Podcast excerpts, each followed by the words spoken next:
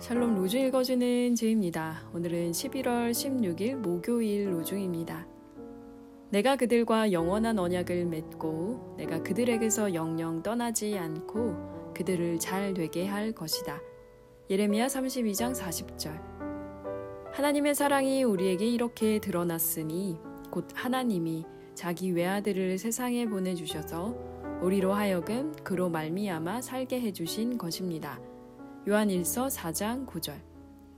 주님의 사랑과 신실하심은 무엇보다 중요합니다. 그 사실을 나는 자유로이 고백해야 합니다. 죽음도 두려움도 곤경도 저를 주님의 사랑에서 멀어지게 할 수 없습니다. 요한네스 에카르드.